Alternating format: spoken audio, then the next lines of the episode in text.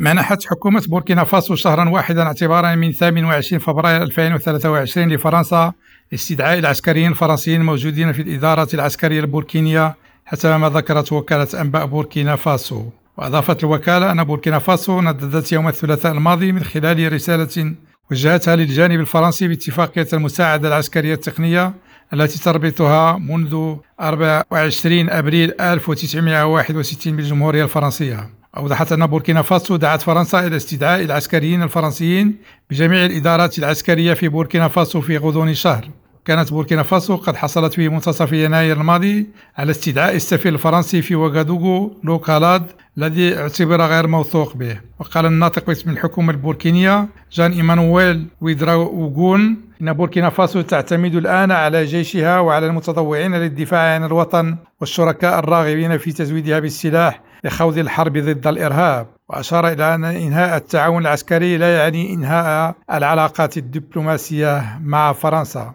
تجدر الإشارة إلى أن بوركينا فاسو تواجه منذ عام 2015 دوامة من العنف الإرهابي الذي ظهر أيضا في مالي والنيجر قبل بضع سنوات وانتشر إلى ما وراء حدودهما. كنينة حفظ كريم ريم راديو دكار